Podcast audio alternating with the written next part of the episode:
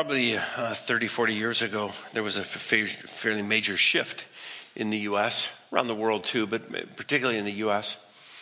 And you begin to see a number of books written on a topic that hadn't had a lot prior to that point, and that was the issue of grace.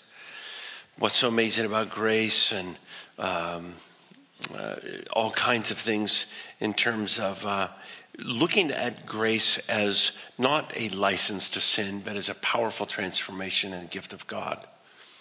Uh, I've enjoyed many of them. On the other hand, there's also been a decline.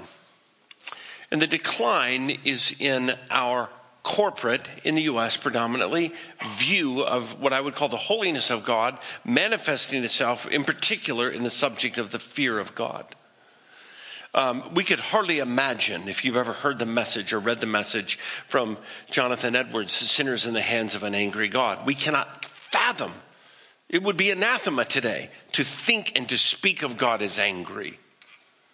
We kind of are committed to God as being kind and soft and forever indulging.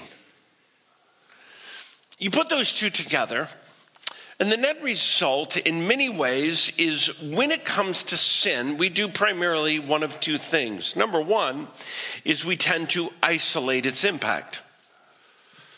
And, and, it sounds like this it's my life, and what I do only affects me. Uh, whatever I do in my house, that's my own business. In other words, hands off, even for believers. It's like, this is my life, I'll do, I have my own truth. I can sleep with who I want. I'll live my life the way I want. It only affects me.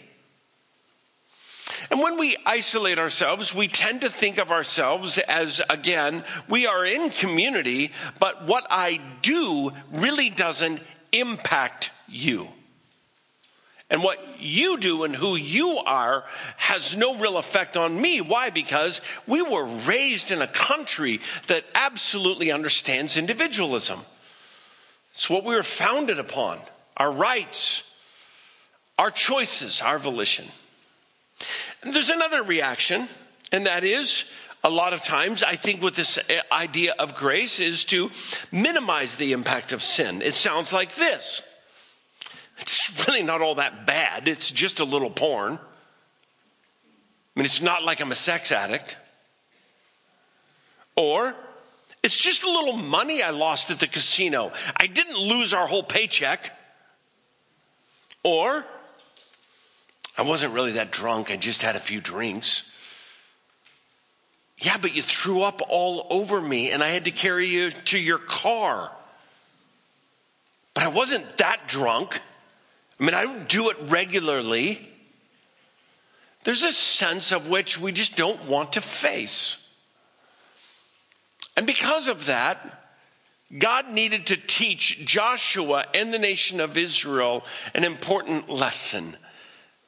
It's not a lesson of condemnation, it's a lesson of warning. Sin left unaddressed can bring horrific consequences. I'm not talking about the fact that you're a sinner and that you confess to God. I'm not talking about the fact that you struggle at times in some areas and you continue to come back to God. I'm talking about the individual who has diminished the holiness of God, diminished the fear of God, minimized the impact of their life, and have somehow justified in their life that they can just continue on and on and on. And it really doesn't have that much of an impact. How do you get there? Joshua was told by God, this is how you do it. And he uses Achan. Achan was an individual, he was a Jewish man and he uh, was living there with a nation and he heard exactly the same things that everyone else did. And that is he heard the command of god. When you go in i want you to destroy everything but i want you to keep the sacred things. And i don't want you to get sticky fingers. I don't want you to take them home. They are to be ta- taken and placed in the temple of god. And achan as it tells us in chapter 7 20 and following when i saw the plunder i saw a beautiful robe from babylonia 200 200 shekels of silver, a wedge of gold weighing 50 shekels, and I coveted them. I wanted them. and I hid them in the ground inside my tent. How did he do that? Why did he do that? Number one is because he disregarded a very specific claim of God. That's what it takes to bring sin into your life. Sin is not an arbitrary thing, it's a an act that is in disobedience to God's command. It's really clear. And that's what this gentleman Achan did. It was a commanded claim given to us back in 16, 8, or 6, 18 and following. He says, but keep away from the devoted things so that you will not bring upon your own destruction by taking any of them. God was really clear. He's clear in a lot of things. Do not gossip. It brings poison into the body of Christ. Do not sleep with a person that's not your wife. It's, it's a, a fornication, it's a sin. Do not lust after another woman. That means you don't pull up on the screen a bunch of naked women and think, well, uh, it's not hurting anyone. It's just me in my house and it's just my computer after all. It's not really affecting anyone. It is. We'll look more in a minute. But the reality is, there's this commanded claim. Not only that, in this case, and I think also sometimes in our case, there is a cursed claim, meaning all the silver and all of the gold and everything is to be what? Taken into the sacred temple. What happens if you don't? God tells him in verse 18. Otherwise, you will make the camp of Israel liable to destruction and bring trouble on it. There's a curse. You touch God's things, and He's going to bring destruction upon you. What does that destruction look like? It looks like God taking His hand away from you when you're in battle. It looks like God taking his presence away from you as a person. It looks like the Holy Spirit being quenched in your life so that God doesn't hear your prayers. It looks like a lot of things, but at the end of the day, it is a curse. And God says, with obedience comes blessing, and with dishonor or disobedience comes consequences. A word that we might have remember hearing some point is, is that you reap what you sow. If you sow bad stuff, you're going to reap bad stuff. In the moment, God doesn't always pay, make you pay. Uh, it, it, it would be kind of helpful for some of us if the second you bring up pornography on your iPad, if your iPad just incinerated and burned right there on your lap. That'd be pretty helpful. The reality is, there's not a guy in this room that'd be getting on porn. Hey, honey, what happened to your iPad? Oh, it incinerated. Why? I don't know. Apple makes some garbage these days. the reality is no. But just because it doesn't happen today doesn't mean God doesn't say, I'm going to bring a curse on you. It's not just a curse, but it's a consecrated claim. All the silver and the gold and the articles of bronze and the iron are to be what? Sacred to the Lord and must go into his treasury. When a person becomes a Christian, there are two areas, at least that I have observed over the years, that are really in particularly difficult to learn. Number one is just prayer. Prayer is hard work. It's hard to stay at prayer. It's hard to endure in it. It's hard to pray when God doesn't respond right away. And so we get tired and we get frustrated, impatient. Another area is the area of what I call stewardship or ownership. And that is that God teaches us in Scripture multiple places, and He does right here. There are things that are God's. In fact, everything. Everything you own is God's. And you are merely, and I am simply a steward, a manager of the things that God has given to me. I don't own, in particular, before God, one item. I manage it. It's called stewardship. And God says, I want you to invest it the way I want you to invest it. I want you to give the way I want, uh, the way God wants people to give. He says, I want you to live with a generous and a gracious spirit. I don't want you to be a hoarder. I don't want you to be a philanthropist and just kind of throw everything out and, and, and not care. I, I want you to be a person who's thoughtful and thinks and plans and is generous and gracious. Why? Because God says, I own it. And Achan disregarded all of that. He had a command that he rejected, a curse that he dismissed, and a consecration that he would not recognize. Why? Because there was something stirring in his heart. What was it? The same thing stirring in your heart. And that is at times a sinful yearning.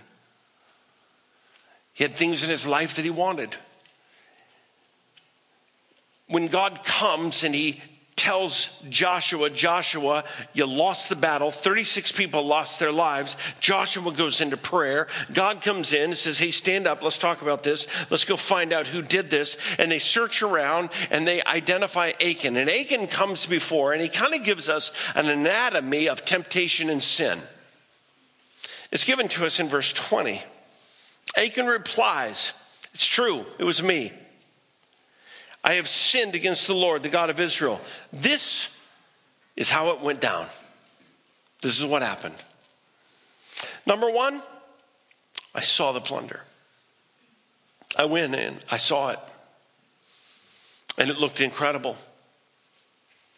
And I would imagine behind the scenes, he's thinking to himself, they're not going to miss it. I mean, this is just one robe, some silver and gold. It would make a huge difference in his life, but nothing in terms of all the plunder that they were going to receive. And, and so he began to minimize his sin, eh, but he saw it and he, and he understood that, you know what? I like that.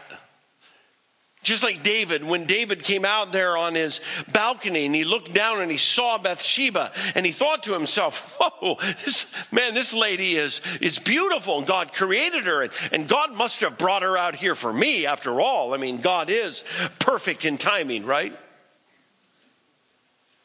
I remember when I was a chaplain with uh, Aurora in Denver it was not uncommon that we would go on a certain drug bus and we would come into a house we would arrest a number of people.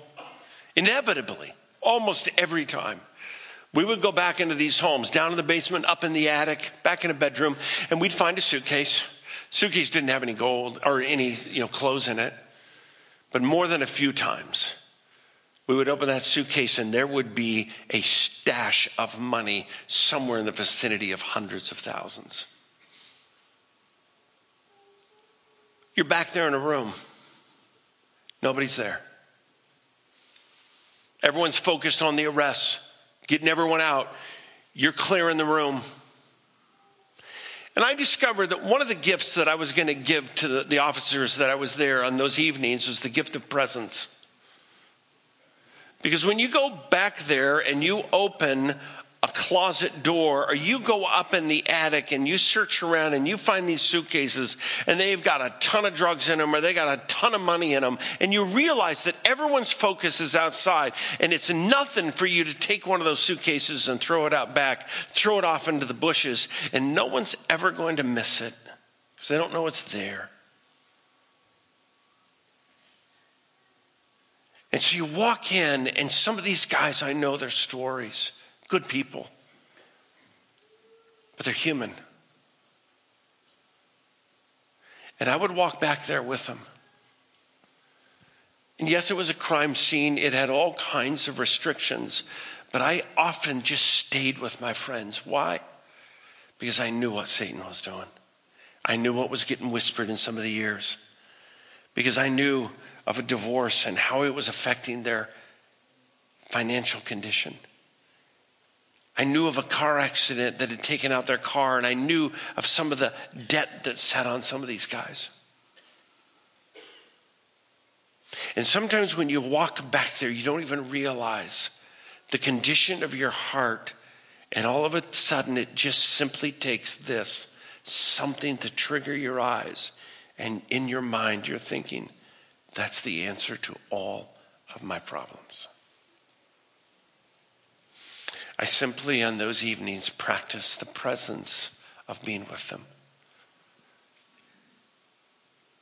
I wasn't there to fight crime, I was there to fight Satan and to fight for these guys. Because when we indulge in the sinful yearning, it takes place when we see it. And when we see it, we begin to covet it. That's what he says. That was my next step. He says, When I saw in the plunder a beautiful robe from Babylonia, 200 shekels of silver and a wedge of gold weighing 50 shekels. Achan looked at it and said, That's my retirement. My wife's taken care of.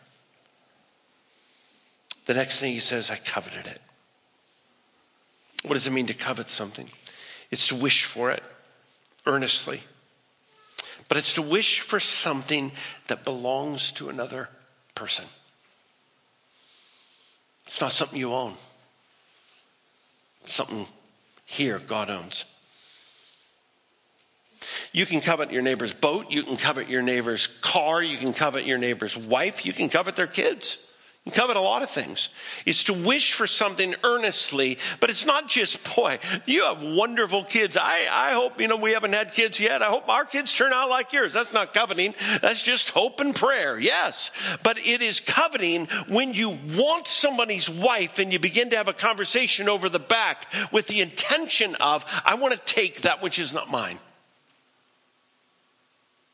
When you walk into a room like Achan did and you see all of this stuff, how do you get there? He probably thought to himself, man, I've been running around for 40 years. I, I think God is just putting this out in front of us because God's not a hoarder. He doesn't, he owns the cattle on a thousand hills. And so he's probably just thinking to himself, God, you're not going to miss this. This is going to be wonderful for our family. But you didn't earn it. And more importantly, God told you, don't touch it. And so he stashed it. That's what you do when you get something that is dishonorable.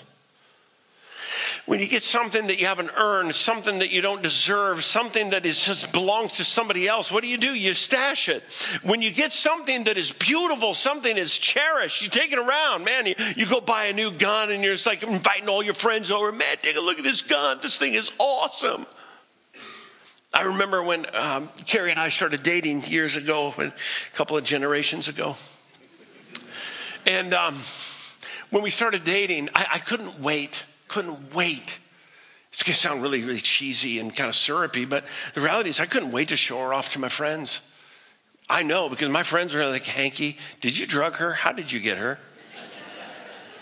She was watching some marriage seminars the other night and she was kind of all romantic and talking about when we first fell in love. And she goes, Do you remember when you first kind of fell in love and noticed me? I said, Yep, I do.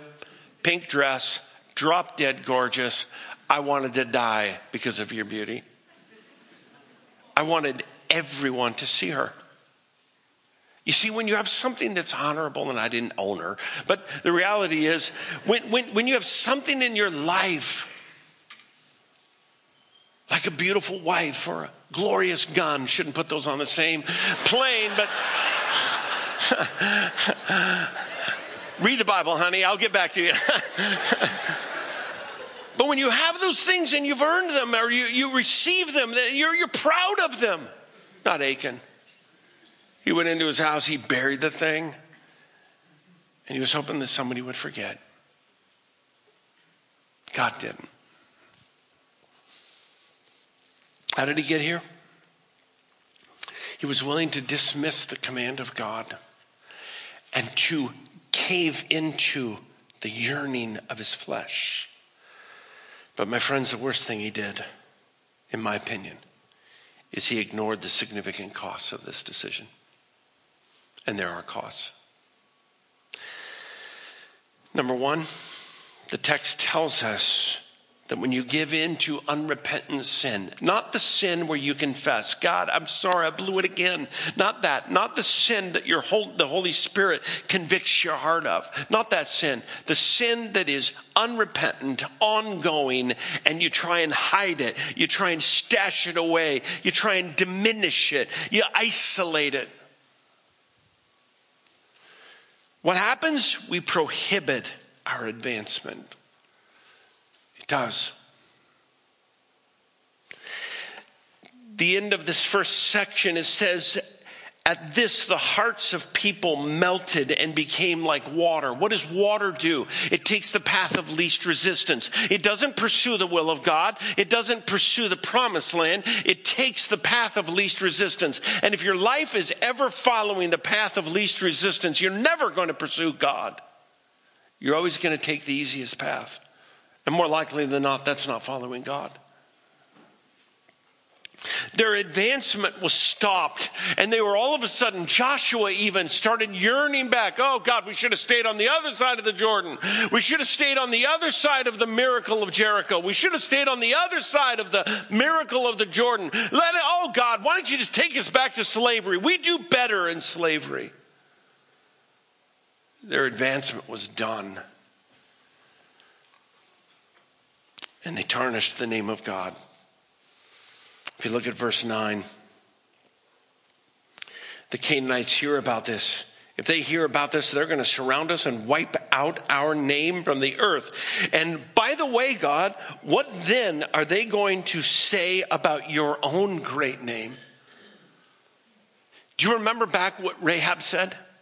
Do you remember when they came in, the spies came in? Rahab said, We have heard about the God of the Hebrews. We have heard about him, and what does she say? Our entire city is in terror because of your God. Now look at them.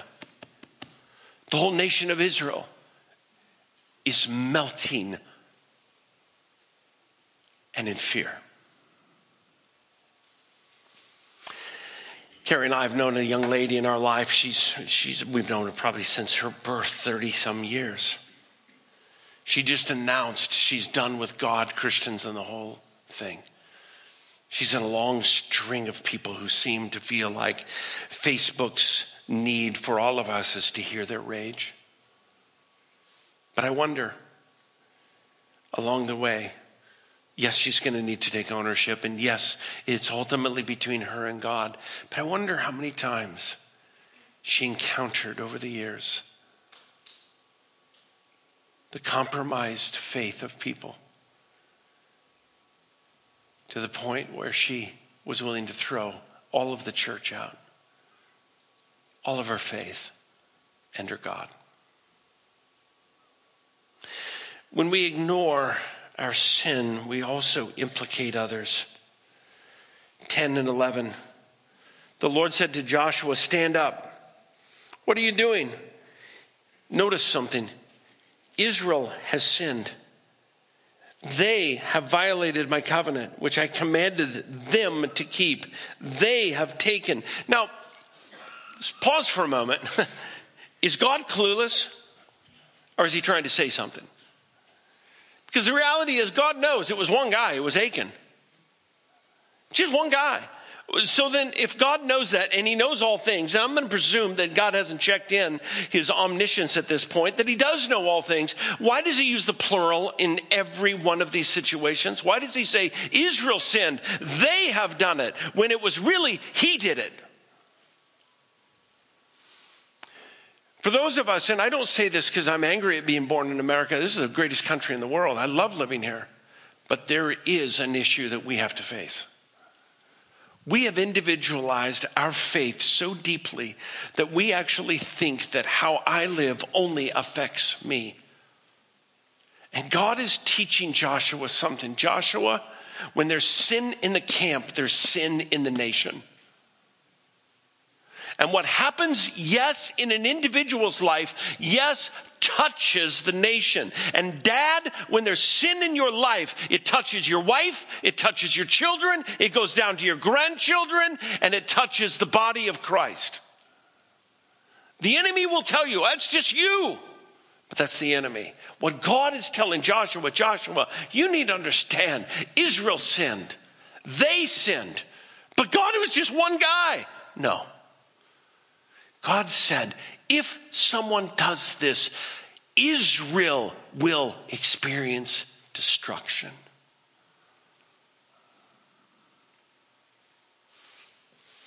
We implicate others, we infect others. That's why, my friends, you must be passionately pro life. Why? Because the sin of death in this country is going to touch us all. It does. I know there are individuals, I know there are politicians, and I know they're going to stand before God.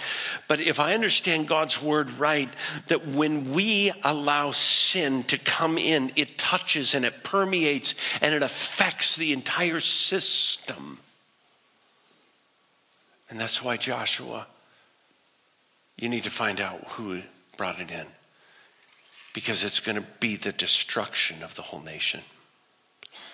We implicate others and we jeopardize God's presence. This, I think, is the most frightening phrase that I could ever hear. I will not be with you anymore unless you destroy whatever among you is devoted to destruction. I think that may be the most frightening words of the Bible. For God to say, if you continue, you're going to quench the Holy Spirit. Do I think you're going to lose your salvation? No. Do I think you're going to lose the power of God? You can. Do I think you might lose the effectiveness of your prayer life? Yeah.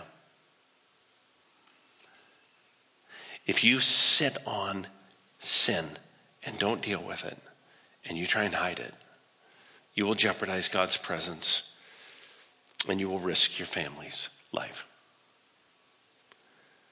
the very end of this, 24 and 26, Joshua, together with all of Israel, took Achan and his entire family and they stoned him. Does God still call us to do that? No, thankfully. We're not given the authority to stone people. There have been times in the past, there's some folks in the church I probably wanted to. And I'm sure there are some folks in the church that want to stone me. Good thing we can't, so we're on the same page. Let's move on. But First Corinthians tells us of some people that abused the body of Christ and God took their life.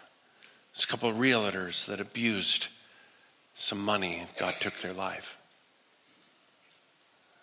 God has also called us as a church to discipline people. Matthew 18. Not for the purpose of condemning them. You never have the purpose of condemning people because Jesus doesn't have that purpose. Jesus is the one who said in John 3 17, I have not come to condemn the world, but to save the world. Jesus' goal is not to shame you, it's not to condemn you. But the reality is sometimes people get trapped in sin. Sometimes they believe the lie. They are seduced by what they see and they covet it and they're maybe in a difficult predicament and all of a sudden they, they act on it and they stash it and they've stashed it at home or they've stashed it on their iPad or they've stashed it on their iPhone or they, they've stashed it somewhere and they get trapped in this. And God says, when you find that person, rescue them. Have we ever done this? I can say conservatively in my lifetime, hundreds of times. Yeah. There was a gentleman who was leading a group of people away from the church years and years ago, uh, back in our first church, and he, he was trying to seduce them into some crazy cult, and he ruined a number of families, and we had to discipline him to save his children and to even protect his wife. Scores of times I've gone into people's office and said, Hey, is this true? I'm not here to condemn you, I'm here to rescue you. There was a gentleman, and I've had this multiple times, was beating his wife, and I found out about it. And we went over to his house, and I didn't tell him, hey, I'm going to pray for you. No, you can't do that. If a guy's beating his wife, and if you don't step into that thing to rescue her, you're complicit in this whole issue. We moved in this multiple times. We would move in, we would take a lady, we would put her in protective custody, we would work with the police, we would work with lawyers, we would seek to help the gentleman, we would ask for counselors, we would pay for the counselors. At the end of the day, am I trying to destroy the marriage? No, I'm actually trying to save the man and to protect his wife. That should be the way the body of Christ operates. We're not here to find people sinning. We're here to rescue them when they get trapped. We're here to step into difficult situations. Why? Because the enemy has lied to them and he has blinded them to the costs of their sin. And so God turns his attention to Joshua. And he tells Joshua, when you get caught in this kind of situation, you need to lead with courageous grace. You have to. And Joshua did what, to be quite honest with you, I probably would have done. In all honesty, I think I might have been tempted to do exactly what he did. What did he do? It gives us in chapter 7, verse 6. Joshua tore his clothes fell face down on the ground before the ark of the Lord, remaining there until the evening. In other words, he prayed. And he called his elders together of Israel, and they did exactly the same thing. They sprinkled dust on their head. It's ash, it's a sign of mourning, it's a sign of repentance. And Joshua said, Oh, sovereign Lord, why did you ever bring this people across the Jordan? Why did you ever bring us here? Humble prayer seems like the appropriate thing to do. It does unless you're God. Because God doesn't like humble prayer at this point, not when you know what to do. When you know that a friend of yours is constantly and regularly living in sin and proclaiming fellowship with Christ, it's not the time to pray. And in fact, if you do, then you're gutless and you're hiding behind prayer. Because when you know that there is a friend of yours, when you know that there is a person in your camp, Joshua, when you know that there is somebody who's dishonoring God, you know that why? Because I said I was going to be with you. I said that I would fight for you. And you walked into a measly little group of people by the name of Ai, of which all of your scouts said these guys are going to be easy. And they would have been had I been with you. But I'm not going to be with you today. And the reason why 36 people, and you have to do the death notifications, and the reason why 36 of your soldiers died, and you got to go tell their wives, is because you, Joshua, have somebody in your camp and you know it. And that's why God says to him in verse 10, he comes in and he finds Joshua praying, and the Lord says to Joshua, Stand. Now, I don't think for a moment it's the stand up, like, stand up, stand up for Jesus, ye soldiers of the cross. I don't think that was God's song. I think it was more Joshua, get up. You know exactly what's going on. Dad, stand up you know exactly what your son is doing. And you're hiding behind prayer and you're hiding behind your wife and you're hiding behind a bunch of other friends. And I think it's wonderful that you're praying for your son. But the reality is, your son needs your confrontive grace. And he needs somebody to stand in front of him and say, I can't sit back and watch you ruin your life. If you want to crawl over my body headed towards hell, you're going to have to do it with me flailing in front of you because you're destroying your life. And if you want to do it, you have to do it over my plea. Joshua, stand up. There's somebody in your camp, don't know who it is, God did you don't know who it is, but you know that because you got routed by a bunch of measly little people and you lost 36 men, and I don't want you to lose any more. And if you don't take this thing seriously, I'm going to withdraw my hand, and the very thing that you long for to lead your nation into the promised land, you're not going to achieve. And my friends, if you have a friend who's professing to be a follower of Christ, and is sleeping with his girlfriend and you say nothing, God will hold you accountable. If you have a friend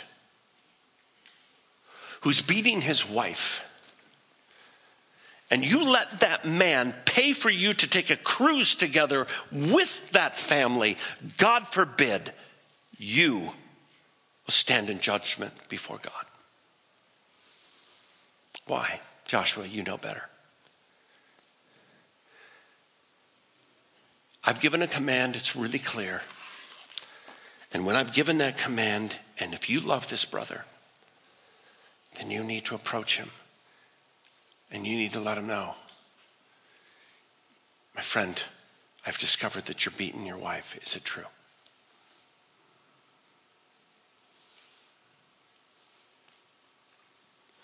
When I confronted a gentleman one time who knowingly took money from a person that I think ultimately at some level was a bribe, why did you allow that to occur when you knew she was being beaten? He was a pastor. And he said, Well, I just prayed that God would reveal it. And I said, He did to you. Joshua, there's a time for weeping and there's a time for action. And wise leaders know the difference. We must lead with courage, not because we want to condemn our friends, but because we understand the damage of unconfessed sin. And we understand the tentacles and the grip. And we have to fight for them. The devastating consequences of sin should motivate us not to walk away from it, but to encourage our friends to confess and to live in forgiveness through Christ. Joshua would give way to Jesus. And when Joshua gave way to Jesus, Jesus came on the scene and he said, I have not come to condemn the world. I've not come here to shame you for your sin. I've come to rescue you from it. Oh, Father, he said from the cross, please forgive them, for they know not what they do. Help them come into the light. Help them confess. Help them understand the promises of God that if we confess our sins, God is faithful and just to forgive us of everything we've ever committed. The fact that you sin is not the issue. It is if you repent, do not repent and you continue to walk in the sin and somehow minimize your sin or somehow isolate your sin and don't bring it under the blood of Christ for Him to forgive and to release you. That, my friends, is why the church is here. Not to run around saying, I caught you. But to be the gift of presence and to fight for our friends who might be lied to by the enemy. And to help them understand that if you remain in isolation and darkness, sin will get a grip.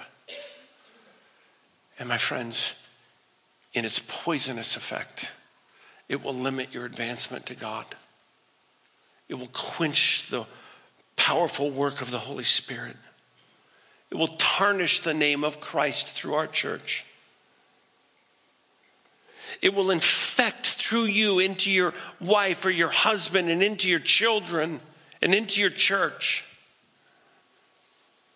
It will jeopardize God's presence. It's not that you lose your salvation. I don't think that's what God says. Because he says in 1 Thessalonians, even when we're not faithful to God, he's going to be faithful to us because he cannot deny himself because Christ lives in us. But if I have known unrepentant sin, I quench the Holy Spirit, I limit my prayers, and I can oftentimes stop or minimize the advancement that God wants for our church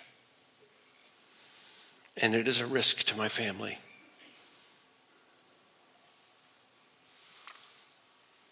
If you've heard from this message, wow, Pastor's serious about sin, I am. Not because I want you condemned, because I don't want you lied to. And I don't want you to leave here thinking somehow that if you just remain silent on this thing, it'll blow over. It won't. That sin is in you, and God knows it. So I want you to bow your heads with me. And I want you to ask, just like the first service did Holy Spirit, would you come and would you whisper into my spirit anything that I've stashed, anything that I've withheld from you? any area of my life where I saw something and I coveted it and I just bought the lie.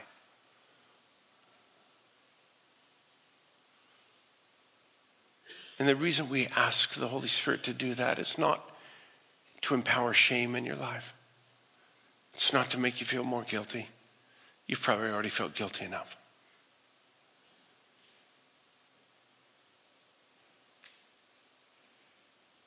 To give God the opportunity to free you.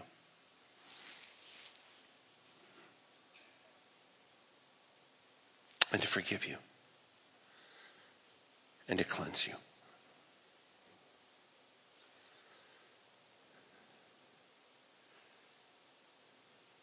Thank you, God, for knowing us better than we know ourselves.